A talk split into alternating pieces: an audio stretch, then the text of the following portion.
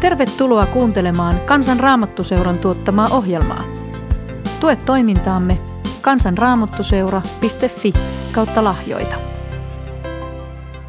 Tervetuloa tähän yhdessä Sanoin ja sävelin iltaan minunkin puolesta. Illan teemana Raamatun synty, ilmoituksen luonne ja tarkoitus.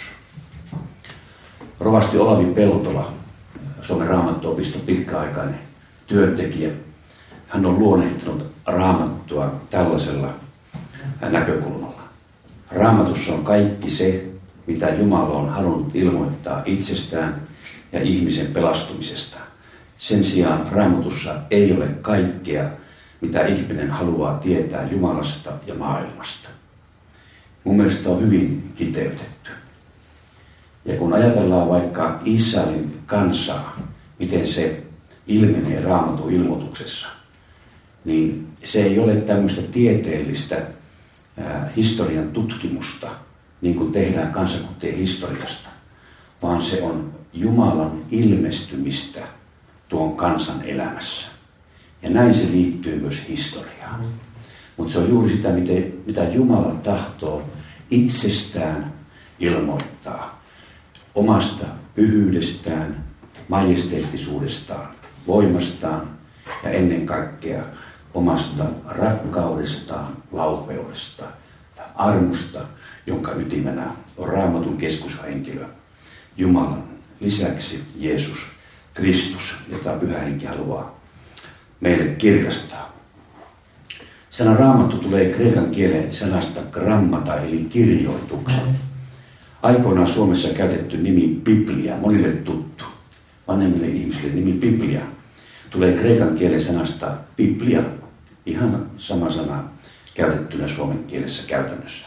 Eli tuo Biblia-sana tarkoittaa kirja, kääryt, ja kaikkein lähimpänä tänä päivänä on sana Bible, joka on englannin kieltä. Ja tulee tuosta kreikan alkukielen sanasta Biblia, kirja, kääryt. Ja näin Raamattu on ollut alun perin tämmöinen kirjasto, kirjakokoelma, joka on kirjoitettu alun perin pergamenttirullille, eli ne on nahkaa tai tällaisiin papyruskääröihin. Ja ne on kirjattu rullalle.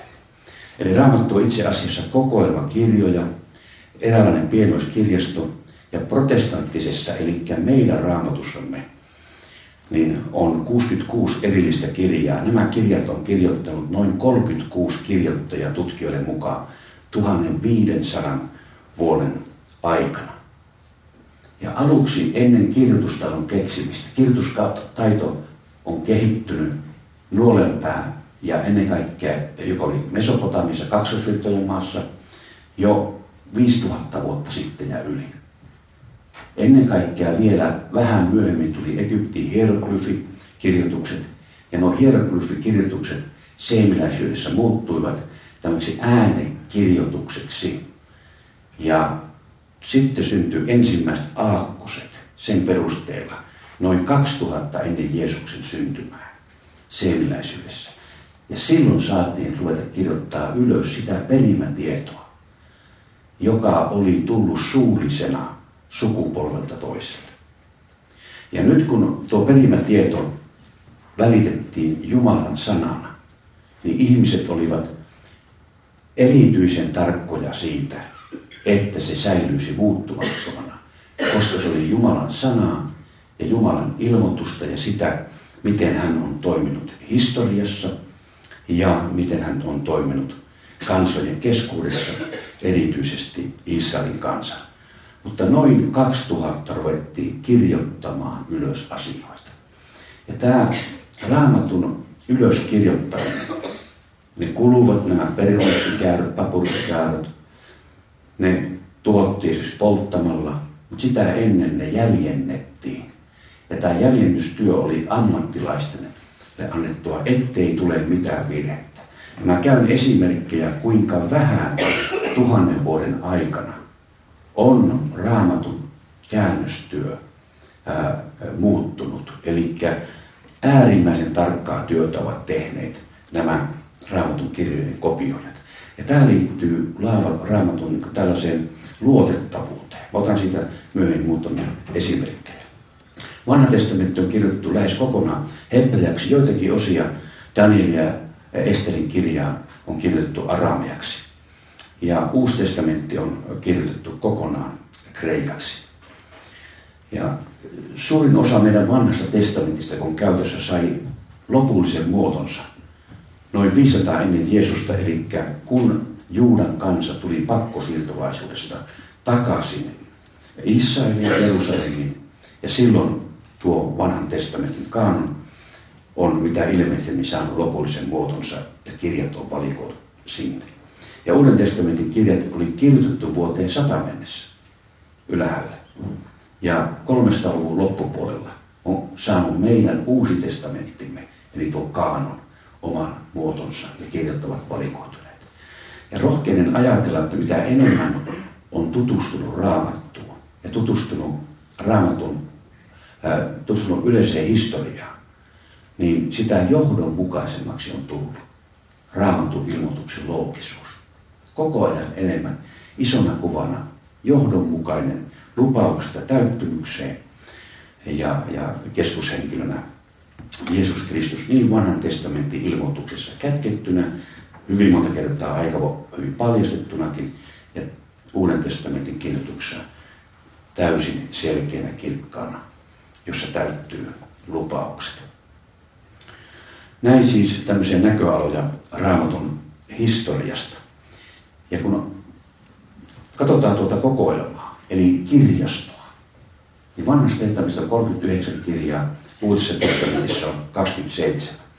Ja tämä jako vanha ja Uusi testamentti, mä oon siihen joskus puuttunutkin. Se on täysin hyväksyttävä ja oikea, kun se ymmärretään oikein. Mutta tosiasia on se, että jos me ajatellaan, että vanha on vanha, niin me tehdään paha virhe.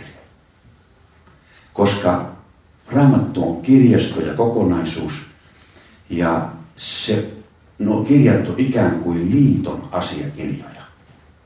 Ja Raamatussa on, niin kuin on käynyt läpi, viisi pelastushistorian liittoa. Liitto, Mooseks, ää, ää, liitto Nooan kanssa, liitto Abrahamin kanssa, liitto Mooseksen kanssa, liitto Daavidin kanssa ja uusi liitto. Ja kaikki nämä viisi liittoa tulee esille vanhassa testamentissa, ja kaikki niihin viitataan ja uskotaan täyttyy Uudessa testamentissa.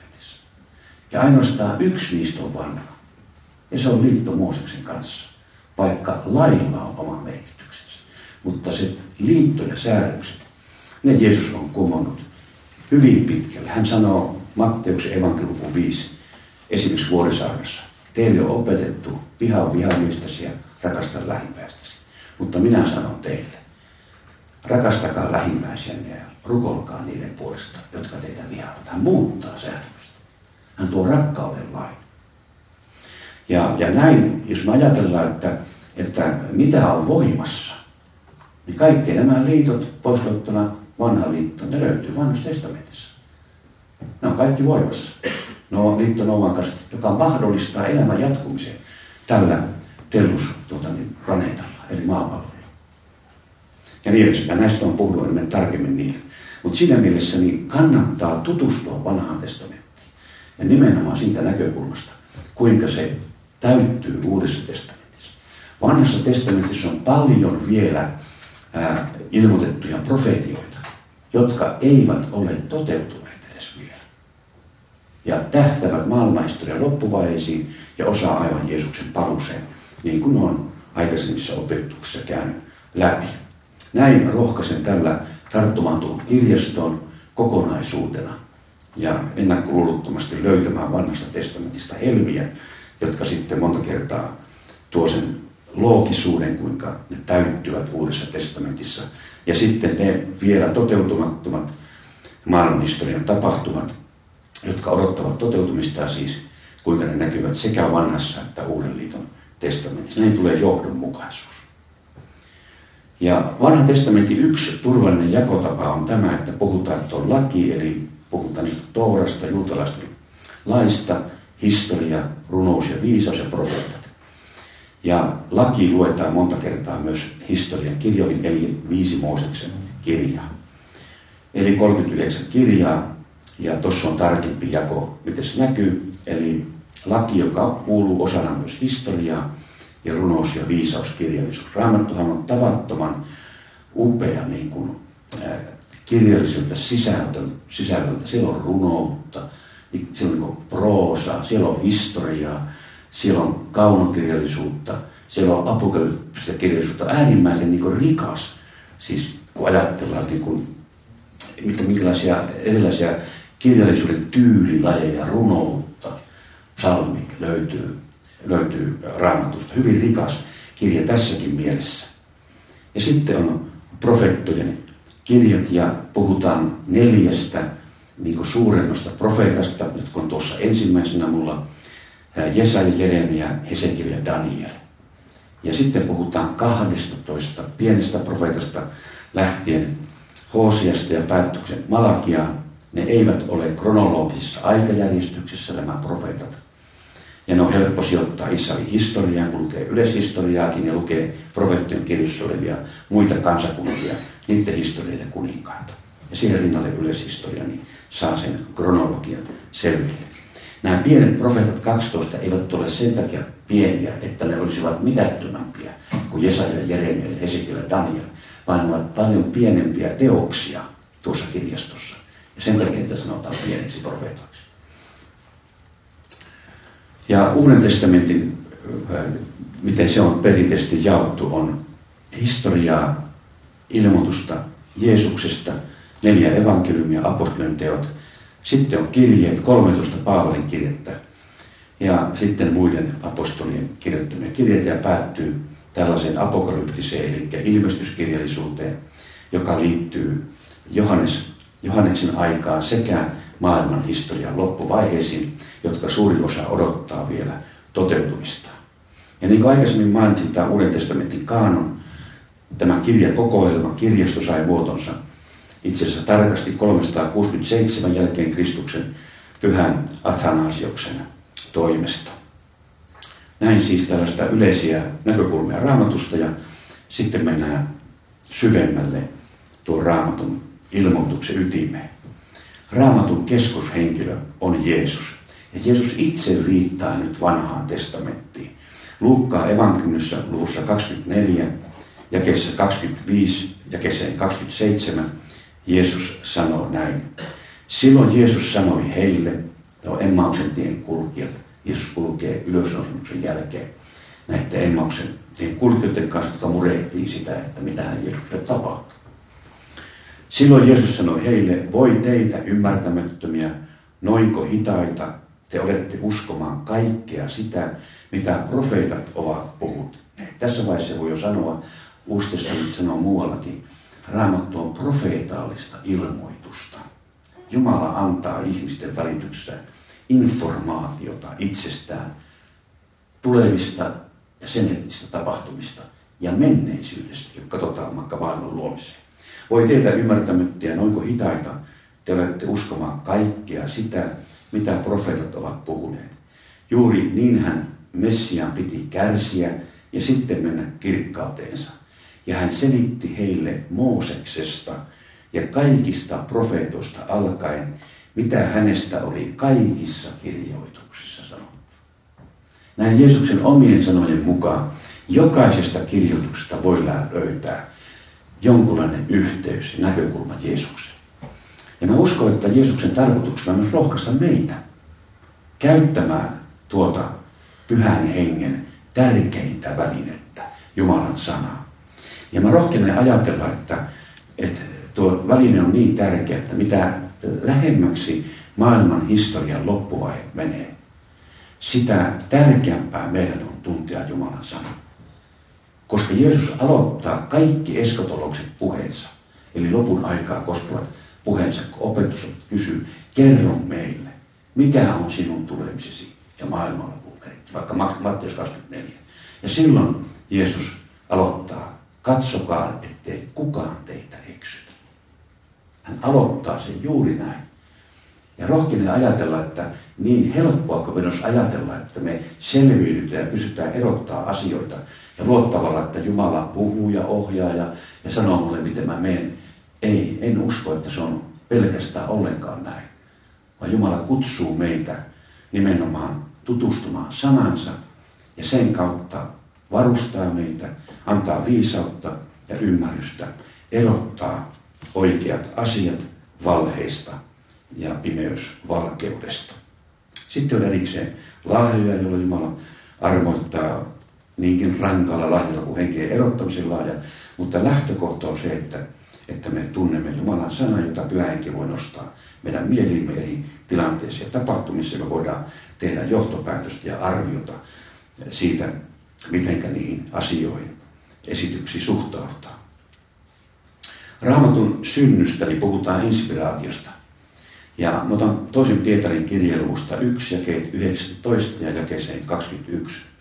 Siksi me voimme entistä lujimmin luottaa profeetalliseen sanaan. Aivan niin kuin Jeesus puhuu profeettojen kautta annettuun ilmoitukseen. Me voimme luottaa profeetalliseen sanaan. Ennen muuta teidän on oltava selvillä siitä, etteivät pyhien kirjoitusten ennustukset ole kenenkään omin neuvoin selitettävissä. Yksikään profeetallinen sana ei ole tullut julki ihmisen tahdosta, vaan ihmiset ovat puhuneet Pyhän Hengen johtamina sen, minkä ovat Jumalalta saaneet. Edelleen Paavali toisessa Timoteuskirjassa luvussa kolme, jakeessa kuusitoista. Jokainen pyhä Jumalan hengestä syntynyt kirjoitus on hyödyllinen opetukseksi, nuhteeksi, ojennukseksi ja kasvatukseksi Jumalan tahdon mukaisen elämään. Näin siis sekä Pietari että Paavali korostavat Jumalan sanan ilmoituksen tämmöistä inspiraatioluonnetta. Jumala on innoittanut äh, ihmiset, äh, eli jotka ovat kirjoittaneet. Voisi sanoa, että käskenyt kirjoittaa. Otan vaikka esimerkin tästä Jumalan innoittamisesta, eli tämmöistä inspiraatiosta, jonka kirjoittaja on saanut. Tämä on Johanneksen ilmestyksestä luvusta yksi, jakeet kymmenen ja jakeet yksitoista alku. Herran päivänä henki valtasi minut, ja minä kuulin takaa kovan äänen, kuin olisi torveen puhallettu. Ääni sanoi, kirjoita mitä näet, ja lähetä kirja seitsemälle seurakunnalle. Nyt tuli aivan selkeä niin kuin Jumalan ohje, ihan käsky, mitä pitää tehdä. Ja näin Jumala on innoittanut kirjoittajan omalla hengellään ja vaikuttanut sen, että kirjoitus on syntynyt. Ja Jumala on antanut sisällön. Taas viittaan tuohon äskeiseen, miten Jumalalle näytetään ja puhutaan, mitä pitää kirjoittaa ylös. Eli Jumala on antanut sisällön, toinen kohta, ja Raamatusta tulee näin kokonaisuus. Mä viittaan tähän Raamatun johdonmukaisuuteen. Eli kaikille henkilöille, mitä tulisi kirjoittaa. Ja kolmantena kohtana Jumala on antanut sanat, mitä tulee kirjoittaa. Ja näin Jumala on ohjannut tämän kokonaisuuden syntyä. Hän on inspiroinut ihmisiä, antanut niille sisällön ja sitä kautta sanat. Mutta tässä jumalallisessa inspiraatiossa näkyy se, että Raamattu on sataprosenttisesti inhimillinen kirja ja sataprosenttisesti jumalallinen. Eli nyt se inspiraatio on täysin jumalallinen. Se tulee Jumalasta, mutta kirjoittajan persoona ja ajan historiallisuus, kaikki näkyy tulee Raamatun ilmoituksessa. Sosiaalinen ympäristö, tavat ja niin edespäin. Ja se kirjoittajan persoona ja ikään kuin, että, että se omakin tarve, että miksi hänen pitää tehdä tämä juttu, vaikka Jumala on innoittanut. Ja samalla se on yhtä aikaa tämän inhimillisen näkökulman mukaan jumalallinen. Eli tämä inspiraatio, josta tämän inhimillisyyden edellä puhuin. Ja Jumala on vaikuttanut tuon, että kirjoitukset on syntyneet. Inhimillinen ja jumalallinen, molemmat näkyvät Raamatussa. Ja otan yhden esimerkin tästä Raamatun kokonaisuudesta. Kun jotkut on multakin kysynyt, että miksi on neljä evankeliumia? Eikö riitä yksi evankeliumi? Ja mä otan yhden näkökulman ja toivottavasti loukkaa ketään, mutta käytän sinä vanhaa työkalua niin esimerkkinä. Jos mä näytän nyt M I G kaksikymmentäyksi torjuntahävittäjästä edestä olevan profiilikuvan. Mä puhun nyt ihan ammattilaisena. Jos mä näen tuon ensimmäisen kerran, niin mä en voi mitään muuta sanoa tuosta koneesta, kuin sen, että sen koneen profiilin vastus on erittäin pieni. Eli kovalla nopeudella ilmaa vasten oleva pinta-ala on hyvin pieni. Mä voin sen sanoa tuosta koneesta, mutta mä en voi mitään puhua, minkälainen siipimuoto siinä on. Onko se suora siipi vai deltasiipi? Minkälainen vakausominaisuus silloin, jos mä näen sen sivupuolelta. Vaan ainoastaan yhden näkökulman. Mun on mahdotonta nähdä muuta, jos mä näen eka kerran. Se on täysin mahdotonta. Mutta jos mä näen sen koneen sivulta, mä voin heti tehdä toisen johtopäätöksen. Tuo koneella on alhaallakin evä, eli sillä on todennäköisesti jollakin nopeusalueella vakavuusongelmia, ja se on korjattu tuolla evällä. Eli mä näen nyt enemmän tuosta samasta koneesta, kuin mitä mä näin vaan yhdestä näkökulmasta. Ja jos mä katson sitä sitten alhaalta tai ylhäältä, niin mä näen, että se on deltasiipinen kone.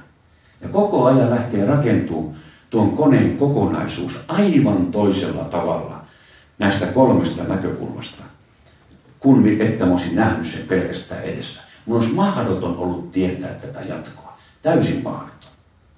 Ja jos mä ajattelen sitten vielä loppujen lopuksi, että minkälaisia ominaisuuksia järjestelmillä on, mun täytyy mennä tuon koneen sisälle ja tutustua tarkemmin tuohon järjestelmään.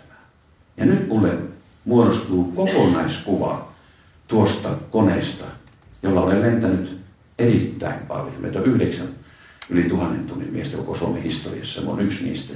Olen siitä hyvin onnellinen, että olen saanut tehdä sillä pitkän uran upean työporukan kanssa. Ja jos mä ajattelen nyt sitten ää, ää, evankeliumia, niin mitä Markus kirjoittaa? Tutkijat on yhtä mieltä, että Markus on vanhin evankeliumi. Puhutaan saksan kieltä Welle, eli tämmöinen niin kuin lähde. Eli se on alkulähde. Ja miten Markuksen evankeliumi alkaa? Ei mitään Jeesuksen lapsuudesta, kasteista, vaan Markus toteaa, aika kuluu. Nyt pitää nopeasti kirjoittaa informaatio ylös tästä kaverista. Ja hän kirjoittaa nopean ikään kuin uutissäkkeen, lyhyen tiivisen pakkauksen tästä Jeesuksesta, josta pitää saada kirjoja kanssa informaatio. Sitten tulee Matteus ja Luukas. Ja Matteuksella ja Luukaksella on molemmilla tuo Markus lähteenä. Se löytyy nimittäin niin, että toisella se on tuollaisena kokonaisuuksena omassa evankeliumissa ja toisella sirotettuna, siis Matteuksella ja Luukkaalla näin, omiin paljon pitempiin evankeliumeihin.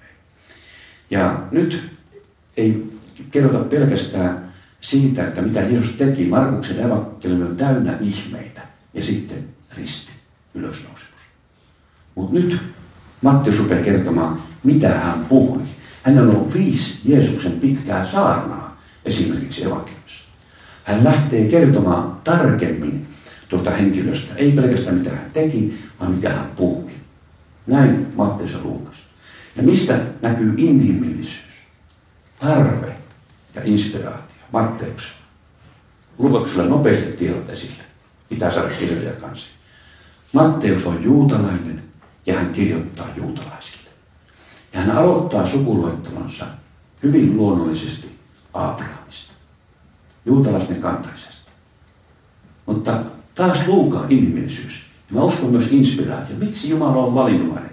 Hän on ainoa ei-juutalainen Raamatun kirjoittaja.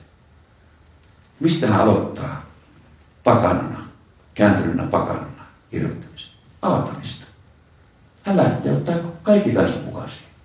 Hän lähtee siitä, että sieltä lähtee tämä linja liikkeelle. Näkyy taas täysin se inhimillinen näkökulma, mutta mä uskon, että Jumala on vaikuttanut ja inspiroinut niin, että se sanoma on tarkoitettu kaikille. Ja mitä Johannes tekee? Hän kirjoittaa paljon myöhemmin.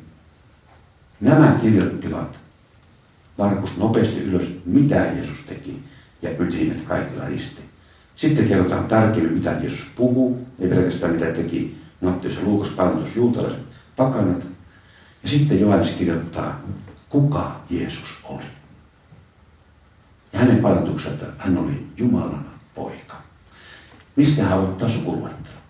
Ei Abrahamista niin kuin Matteus, ei Aatamista niin kuin Luukas luvussa kolme, vaan hän aloittaa, alussa oli sana ja sana oli Jumalan tykönä ja sana oli Jumala. Eli hän menee ennen luomista olevaa tilanteeseen. Näin se tarve kirjoittaa ja näyttää Jeesuksesta eri näkökulmat ja rakentaa se kokonaisuus tulee ilmeisen selvästi näkyviin. Näin Raamatun loogisuus ja se, kuinka se on järkevästi rakennettu kokonaisuus, tulee vahvasti esille.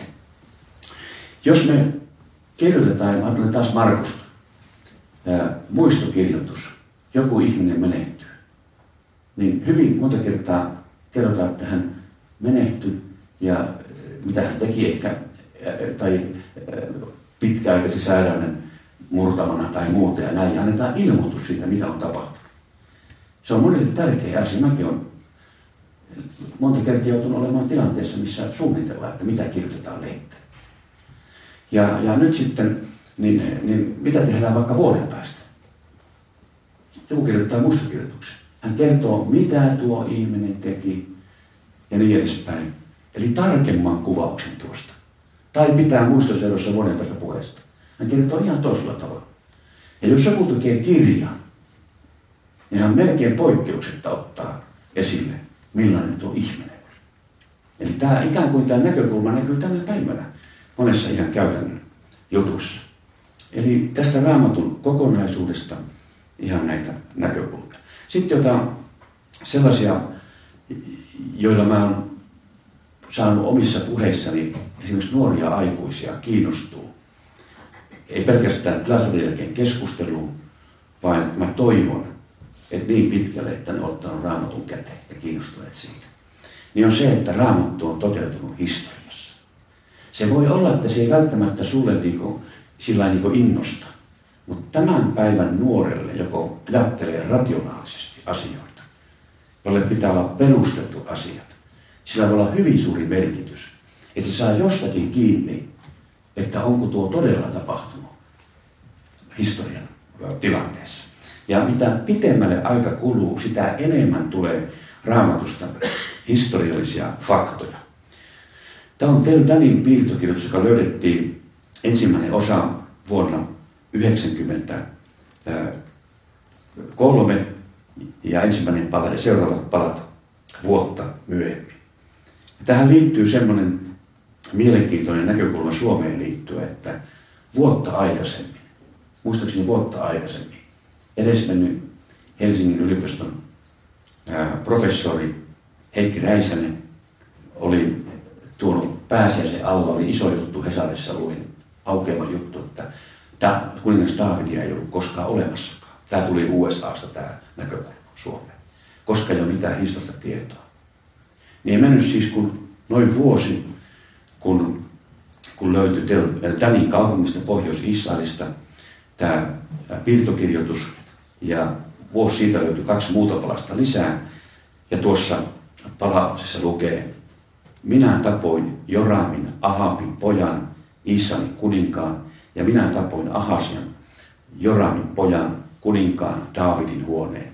Ja minä saatoin kaupungin raunioksi ja muutin heidän maansa autioksi. Toinen Jehu hallitsi Israelia ja minä saavutin voiton. Ja mitä Raamattu kertoo näistä kuninkaista? Täsmälleen samalla tavalla. Tämä on toisessa kuninkaiden kirjassa luvussa kahdeksan ja jakeessa kaksikymmentäviisi. Ahasja, Juudan kuninkaan, Joramin poika, tuli Juudan kuninkaaksi, kun Ahabin poika Joram oli kaksitoista vuotta Israelin kuninkaan. Se menee täysin käsikäsessä. Sekä pohjoisen Israelin kuninkaat että eteläisen Juudan kuninkaat, kun valtakunta oli Salamon jälkeen jakantunut, jakantunut kahteen osaan. Pohjoinen Israelin kuningaskunta, eteläinen Juudan kuningaskunta.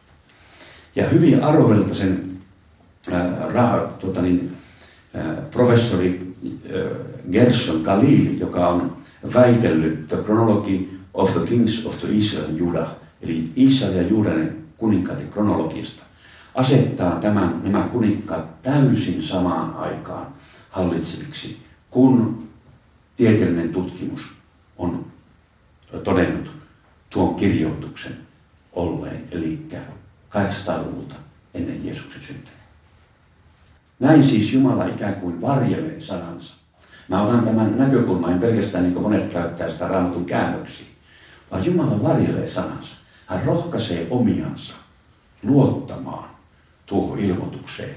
Ihan tällaisilla käytännön arkeologisilla löydöillä, jos tämä on Daavidin suhteen ensimmäinen vahva. Toinen oli, kun tohtori Eilat Mazar, kolmannen polven israelin arkeologi, sanoi löytäneensä Daavidin palatsin rauniot Jerusalemissa vuonna kaksituhattaviisi. Nämä kaivakset jatkuu edelleen.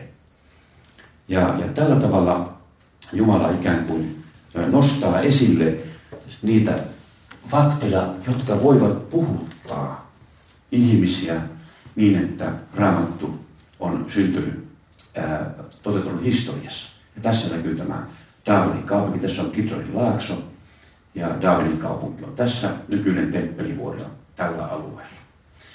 Ja täällä on joitakin, jotka lähtee nyt Israelin kahdestoista maaliskuuta mun ryhmän mukana. Ja heitämme Anttia toinen vetelee mun vaimon lisäksi. Ja, ja tuota, käydään muun muassa näillä, näillä paikoilla. Eli molemmissa sekä Danissa että sitten täällä ää, Daavidin palatsin kaivauksissa. Tämä on jo monille tuttu, en enää pitkälle mene tähän, mutta tuhatkahdeksansataaluvun merkittävin arkeologinen löytö oli Jerusalemissa kuningas Hiskian tunnelin löytäminen. Ja tässä on kuva siitä. Ja tämä voidaan täysin ajoittaa niin Raamatun ilmoituksen mukaan kuningas Hiskian ajalle ja hänen toimenpiteisiin kuin Raamatun ulkopuolisen, eli kuningas Sanheribin annaaleihin, Assyrian suurkuningas, joka uhkasi Jerusalemia. Valloitti Juudan kaupunkeja, omissa aikakirjoissa kertoo, se on Tauluri Prisma, oman löytiensä mukaan nimetty. Ja kuitenkin hän sanoi, että minä suljin Hiskian niin kuin linnun häkkiin Jerusalemiin. Mutta koska vesihuolto oli turvattu, oli reagoitu, johdettu vesi kaupungin ulkopuolista lähteestä, maa-alasta tunnelia pitkin, Siiloon lammikkoon, tänne muurien sisäpuolelle, kaikki lähteet tukittu ulkopuolelta, kaupunkia piirrettiin näännyttämällä. Nyt kaupunki sai vesihuollon. Tuo suurkuningas piirretti kaupunkia, hän kirjoittaa itse siitä, mutta Jumala puuttui peliin ja, ja äh, löi Assyrian sotajoukon ja se joutui lähtemään häntä koipien välissä äh, omaan maahansa. Puhuin tästä täällä alkuvuodesta, kuinka kuningas Hiskia näki itäisen suurvallan nousevan, teki inhimillisen reagoinnin, varusti kaupunkinsa, peitti kaivot, teki maalaisen tunnelin viisisataakolmekymmentäkolme metriä pitkän ja, ja, ja tuota, näin teki inhimilliset toimenpiteet ja oli polvillaan Jumala eteen edessä, eli Jumalainen näkökulma ja selvisi tilanteesta. Hyvin samantyyppisiä näkökulmia, mitä Suomen historiassa on ollut. Ja rohkenen ajatella, jotka tänä päivänä Suomen on hyvä kuulla näistä näkökulmista. Hoitaa omat asiansa ja luottaa elämän Jumala ja häntä avuksi uutta. Nyt taas, jotka lähtee mukaan tuonne Israeliin, niin kuljetaan tämä tunneli läpi, jotka haluaa sen kulkea. Tänä päivänä vesi virtaa siellä. Kaato on kolmekymmentäkuusi senttiä ja pituus viisikymmentäkolme. Työn ajan aivan uskomaton insinööritalon näytö. Ja todellakin se pääsee läpi kulkemaan ja Ja tuon matkayhtiön tarkoituksena on, on käydä näillä historiallisilla kohteilla ja samalla lukea Raamattua. Ja sekään ei ollut vielä kaikki. Hakkaajat lähti eri päistä hakkaamaan ja kohtasivat tuolla keskellä. Nuoret pojat löysivät sen tuhatkahdeksansataakahdeksankymmentä sen taulun, jossa kerrotaan näiden työryhmien kohtaamisista tuolla maan alla. Ja mitenkä tuota, niin, ne puhkas sen reijän sinne. Ja tänä päivänä ei ymmärretä, mitenkä se kaikki oli mahdollista. Se kieruhteli vielä se tunneli, koska maaperä oli sellaiset, että ei voinut suorana vetää. Ja kun ajatellaan, mitä Hiskiassa sanotaan, hän oli hyvä kuningas ja hän menestyi kaikessa, mitä teki. Jumala hyvällä käsillä yllä, en malta olla sanomatta, mitä olen tullut täällä esille. Sellainen kun on valtion johto, sellainen on pitkälle myös siunaus kansakunnalle. Me tarvitaan esikuvia. Siksi me voidaan kestävänä rukoilla meidänkin kansanjohtajien ja kansakuntamme puolesta, niin että me ei hyljätä sitä Jumalan sanan kunnioittamista, siihen turvautumista, joka on tälle kansakunnalle siunauksen tuo. Tässä on, mistä mainitsin jo, siitä kuinka Raamatun mukaankin kuningas Sanherib, Assyrian suurkuningas, piiritti Jerusalemia, mutta ei sitä vallottanut. Ja tämä sama on kirjoitettuna sitten tuon suurkuninkaan annaleihin, eli aikakirjoihin, ja se löytyy tästä prismasta nimeltään Tauluri Prisma, nimetty löytiensä mukaan. Eli löytyy tällaisia faktoja, jotka rohkaisivat meitä luottamaan Raamatun historiallisuuteen. Tätä en ole täällä vielä koskaan näyttänyt, eli Suomessa on tämmöinen erittäin arvostettu kansainvälisesti tutkija kuin Simo Carlo Antero Parpola, vieläkin elää, ää, ja kielitieteilijä, Helsingin yliopiston professori, yksi maailman tunnetuin assyriologi. Ja, ja hän on jo ollut johtamassa tuota Sanheribin kaup- perustaman kaupungin Niiniven kirjaston noita savitaulujen nuolenpää kirjoitustekstien avaamista nykykielellä. Ja tuota, hän on hyvin arvostettu ja ne on julkaistu seitsemäntoista tuosta niteellä. Ja näissä mainitaan Israelin kuninkaita, joka tarkoittaa, että koko ajan saadaan niin kuin lisää informaatiota ja tueksi siitä, että Raamattu on toteutunut historiassa. Valistuksen aika, kun alkoi tuhatseitsemänsataaluvulla. Sehän tarkoitti sitä, että tiedemaailmassa erotettiin ikään kuin Jumala, Jumalan usko ja sitten tieteellinen tutkimus. Ja tiede hyväksyy sen, mikä se pystyy ää, todistamaan todeksi. Ja tieteessä on äärimmäisen paljon hyviä asioita. Siinä me pitää arvostaa ja tukea tieteellistä tutkimusta. Mutta sitten jos me ajatellaan sitä, että se ei voi ymmärtää vaikka ihmeitä, niin silloin me mennään ikään kuin sille alueelle, että meiltä kysytään uskoa ja luottamusta, mitä tiede ei voi todistaa. Ainoastaan elää todeksi.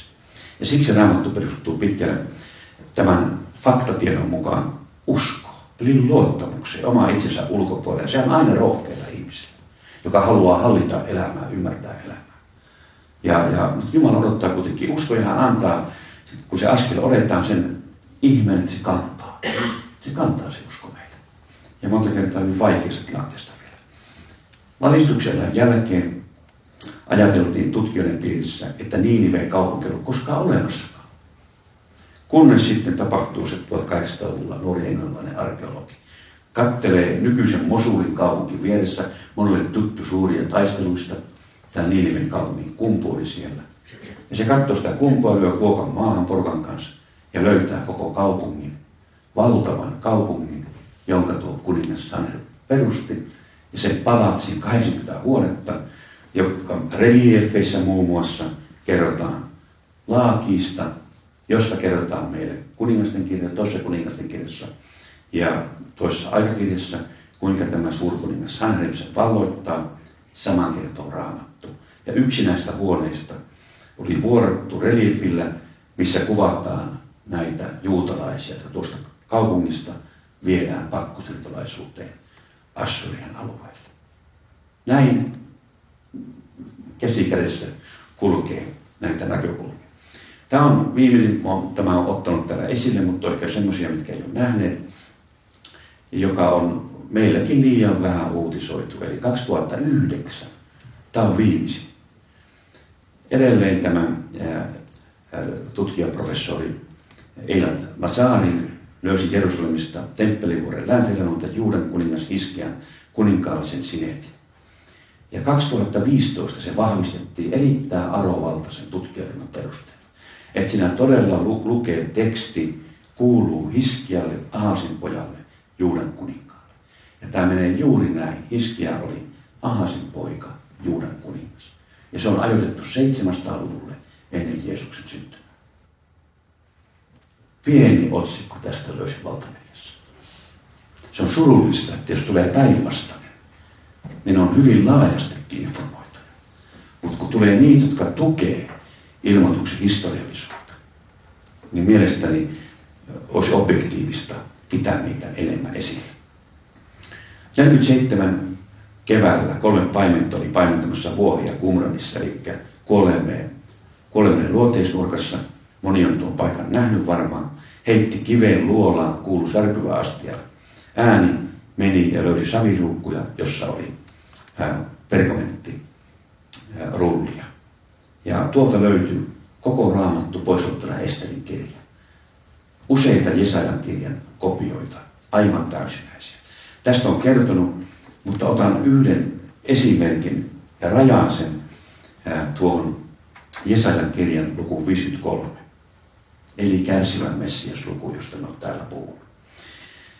Ja pitää muistaa, että tätä ennen Jesajan kirjan teksti oli tuhat vuotta nuorempi, joka oli tutkijoiden käytössä. Nyt tuli tuhat vuotta vanhempi teksti. Kaikki pantiin stand-by-käännöstyöt. Ajateltiin, että tulee tarvetta muuttaa, tulee vanhempi lähde, tuhat vuotta vanhempi lähde. Ja otan esimerkin Jesajan kirjan luvusta viisikymmentäkolme. Eli Jesaja viisikymmentäkolme luvun sata kuusikymmentäkuusi sanassa on vain seitsemäntoista kyseenalaista kirjainta, kun verrataan tuhat vuotta nuorempaan kopioon. Kymmenessä näissä kirjaimista on kysymys yksinomaan kirjoitustavasta, joka ei vaikuta merkitykseen. Edelleen neljä seuraavaa kirjainta on merkityksettömiä tyylisiä muutoksia, kuten esimerkiksi konjunktioita. Loput kolme kirjainta muodostavat sanan valo, joka on lisätty jakeeseen yksitoista, eikä merkitys muutu suuresti. Yhdessä sata kuusikymmentäkuusi sanaa käsittävässä luvussa on tuhannen vuoden periytymisen jälkeen vain yksi kyseenalainen sana, kolme kirjainta, eikä tämä sana muuta oleellisesti tekstikohdan merkitystä. Monen Jesajan kirjakäärön ja masoreettisen tekstin välistä eroavaisuuksia, välisiä eroavaisuuksia voidaan selittää tosi suoraan tutkimusraportista, jota tietäjät on tehnyt.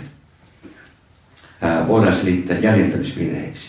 Näitä lukuun ottamatta kirjakäärö on sisällöltään kaiken kaikkiaan huomattavan yhtäpiön pitävä keskiaikaisten kirjoitusten tekstien kanssa. Ja täällä on mulla lähde, jos joku haluaa tarkemmin tämän tutkimuksen lukea. Näin tuhannen vuoden aikana, näin tarkasti on usean kerran käännetty kirja säilyttänyt sanomansa. Ja voidaan turvallisesti ajatella, että niin on taaksepäinkin. Joka tarkoittaa, että, että Jumalan sana on tässäkin mielessä on, on hyvin luotettava. Jotkut ehkä noteras sen, kuinka ylipappi Kaifaan, otan pari Uuden testamentin puolelta vaan esimerkkiä, tämmöistä historiallista esimerkkiä ja arkeologista, siis jotka tukee Raamatun luotettavuutta. Niin, niin oli se, kun, ja senkin takia Uuden testamentin puolelta vähemmän, koska kukaan vakavasti otettava tutkija, on liberaali tai konservatiivi, ei epäile Jeesuksen historiallisuutta. Se on kaikille ihan selvä. Ja, ja nyt mä luen suoraan tuosta iltalehdestä, jonka on ottanut. Tämä on neljäs neljättä tuhatyhdeksänsataayhdeksänkymmentäkaksi. Kun Pultsoran raivaustraktorin puskelevy rysähti Kaifaksen Kallivadan katon läpi Jerusalemissa joulukuussa tuhatyhdeksänsataayhdeksänkymmentä, niin tämän vuosina merkittävin arkeologinen löytö näki päivänvalon. Ylipappi Kaifas, saddukealainen, joka ei uskonut ylösnousemukseen, Messiaaseen tai enkeleihin, hän ennen kaikkea Kristuksen mestauttaja nousi luineen haudasta. Tämä on tämmöinen niin ironisesti tehty, koska hän oli saddukealainen eikä uskonut ylösnousemukseen. Ja näin odettiin tuo ossuori eli luuarkku. Eli juutalaiset haudattiin kalliohautoihin niin kuin Jeesus, ja vuoden päästä luut koottiin tämmöiseen ossuaariin, ja se ossuaari sitten haudattiin maahan tai isompaan arkkuun. Ja Kaifaan suusta löydettiin Herodes Agrippan aikainen kultaraha. Hänen suuhun oli pantu se kultaraha. Ja se on paikallistettu vuodelle neljäkymmentäkolme jälkeen Kristuksen, ollut silloin käytös vielä. Ja arkeologian kannalta haudan ajoitus ensimmäisen vuosisadalle jälkeen Kristuksen on rahan ansiosta siten niin varma, kun tämän päivän tieteenalan on parissa voi olla. Kertoo Mikko Louhivuori, joka työskentelee tutkijana Israelin muinais, äh, muinaismuistovirastossa. Eli, eli se on, niin kuin voi sanoa, sataprosenttisen varma, että se liittyy Jeesuksen aikaan.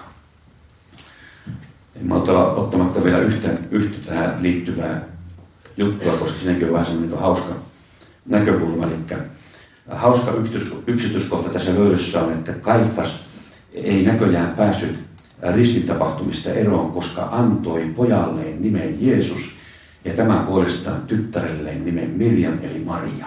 Nämä lukevat tässä ossuaarissa.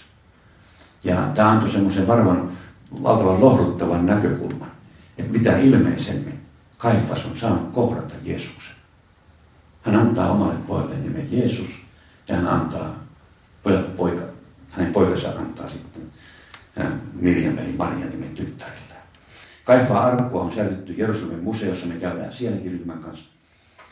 Ja, ja tuota, Pontius Pilatuksen kiveen vieressä. Ja tämä on aika mielenkiintoinen, mikä hän rooli Kaifaksella ja Pontius Pilatuksella oli pitkän perjantain tapahtumissa. Nyt ne on siellä vierekkäin ja, ja molemmat todistaa Jeesuksen historiallisuudesta. Näin siis Uuden testamentin viimeaikaisia arkeologisia löytöjä. Johanneksen evankeliumin otan Uuden testamentin puolelta tämmöisen tekstihistoriallisen dokumentin. Eli Egyptistä Fajumin alueella tuhatyhdeksänsataakaksikymmentäluvulla löytynyt papyruksen pala, niin kutsuttu Ryländin papyrus, sisältää kaksi kreikankielistä katkelmaa Johanneksen evankeliumista. Toisella puolella jakeet luvusta kahdeksantoista, jakeet kolmekymmentäyksi kolmekymmentäkolme ja toisella puolella luvusta kahdeksantoista, jakeet kolmekymmentäseitsemän kolmekymmentäkahdeksan. Teksti on ajoitettu sataluvun alkupuolelle, eli se on noin viisikymmentä vuotta vanhempi kuin Johanneksen evankeliumin alkuperäinen kirjoitus. Noin viisikymmentä vuotta vanhempi. Se oli säilynyt satoja vuosia kuivassa hiekassa. Teksti on yhtä pitävä paljon myöhäisempien käsikirjoitusten kanssa. Ja tämä kertoo taas siitä tarkkuudesta, millä Raamatun kääntäjät, tuo ammattiryhmä, tekstejä käänti. Ja tuossa aika mielenkiintoiset tekstit tuossa Johanneksen noissa Raamatun kohdissa. Mä luen ne. Päättäkää itse, pitäkää itse hänet, Pilatus sanoi. Ja tuomitkaa hänet omien lakienne mukaan. Mutta juutalaiset sanovat, meidän ei ole lupaa tuomita ketään kuolemaan. Näin tapahtui, jotta Jeesuksen sanat kävisivät toteen.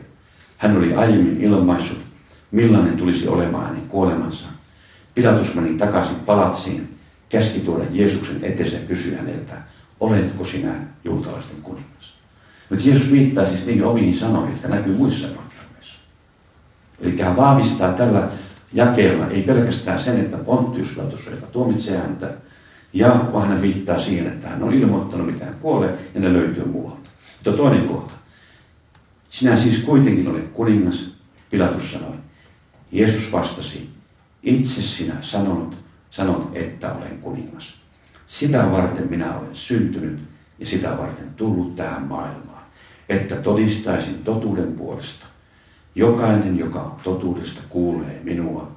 Mikä on totuus, kysyi Pilatus. Tämän sanottuaan Pilatus meni taas ulos juutalaisten luo ja sanoi heille, en voi havaita hänen syyllistyneen mihinkään rikokseen. Hyvin oleellisia sanoja liittyen ihmisestä, totuudesta ja siitä, kuinka syytön annettiin syyllisten puolessa. Jeesus suostui ristille sinun ja minun sijaisena. Otti kantaaksi meidän syntimme, sovitti meidät pyhän Jumalan kanssa, niin että voimme sanoa pyhää isäksi. Lunasti meidät Jumalan oikeudenmukaisen tuomion alta. Se maksoi syyttömän veren, eli se oli se hinta meistä, jonka hän suostui antamaan oman verensä, oman elämänsä. Ja nyt kun me luotamme tämän ja tunnustetaan, että me tarvitaan Jeesus sinua, koska me ollaan syntisiä toisin kuin sinä, jonka Pilatuskin sanoi syyttömäksi ja jonka Jumala edes oli syytön, koska täytti kaiken lain. Ja kun me turvataan tämä ja tunnustetaan syntimme, niin me saamme tuon Jeesuksen pyhyyden ja puhtauden, hänen täydellisen vanhurskautensa, Jumalalle kelvollisuuden. Ja me olemme vanhurskaita, Jumalalle kelvollisia, Jumalan lapsia. Tämä näkökulma ikään kuin heijastelee, kun luin näitä tekstejä Jeesuksen, ja tästäkin Johanneksen tekstistä, ihan evankeliumin ydin asiat. Otan tiivistän otsikkona oli Raamattu ja ilmoituksen luonne ja tarkoitus. Ja tähän loppuun tästä tarkoituksesta lyhyesti. Eli Raamattu on meille Kristylle pyhä kirja, koska sen välityksellä Jumala ilmaitsee kaikille itsensä ja tahto. Mä aloitin jo sillä oman pyhyytensä, kaikkivaltiutensa, majesteettisuutensa ja ennen kaikkea rakkautensa, armonsa ja ytimensä. Eli ristin sanoma ja ylösnousemuksen sanoma, joka keskittyy Jeesukseen. Ja tahtonsa, että jokainen ihminen kuulisi evankeliumin Jeesuksesta ja olisi valmis ottamaan hänet vastaan Herrana.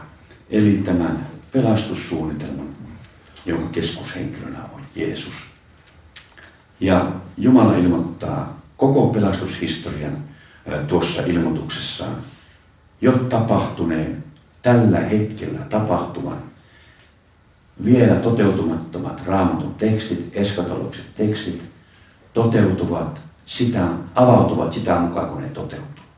Tänäkin päivänä meidän silmien edessä rohkenee ajatella ennen kaikkea Israelin suhteen, sen suhteen, miten laittomuus lisääntyy, sodat, väkivallat, luonnonmullistukset ja niin edespäin. Seuratkaa Lähi-Itää. Ja toivorikkain mielen, ei pelolla, ei ahdistuksella, vaan katsokaa ilmoitukseen, koska tapahtuvan lisäksi Jumala ilmoittaa pelastushistorian suhteen tulevaisuuden.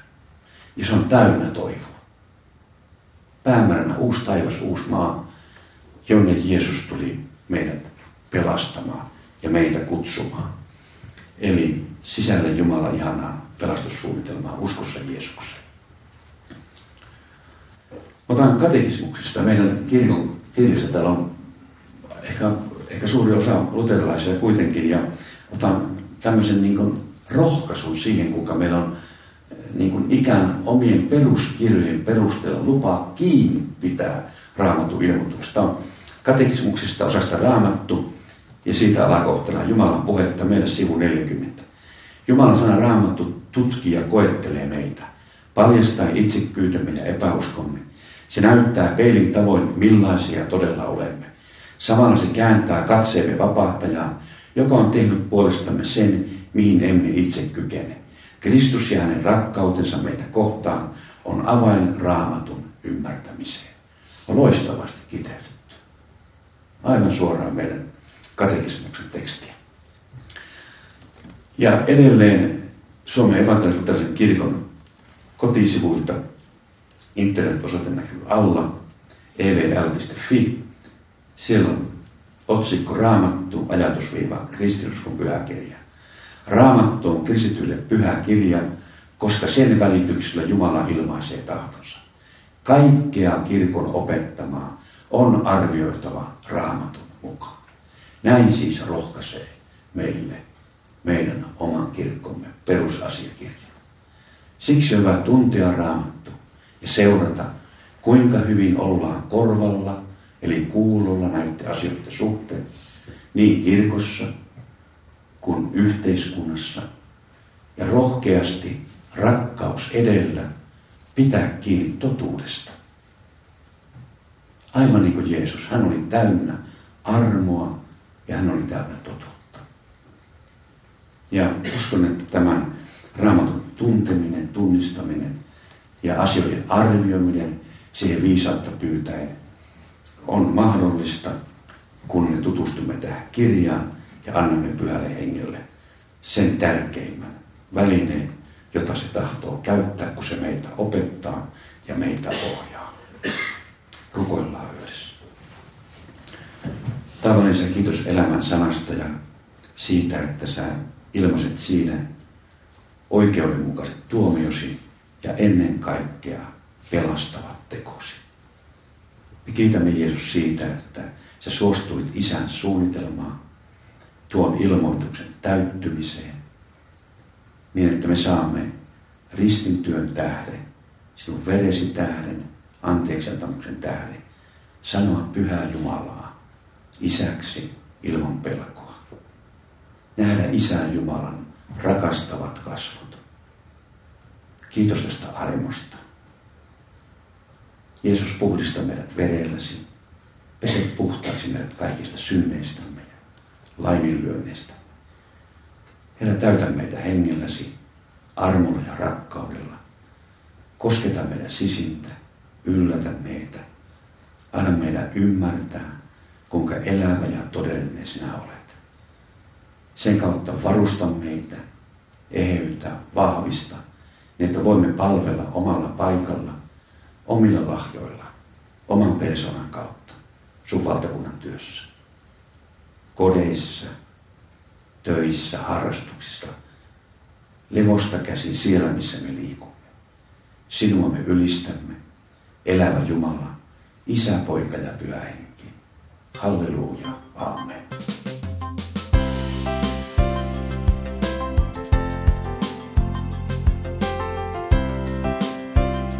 Kiitos, että kuuntelit. Tue toimintaamme kansanraamattuseura piste fi kautta lahjoita. Siunausta päivääsi.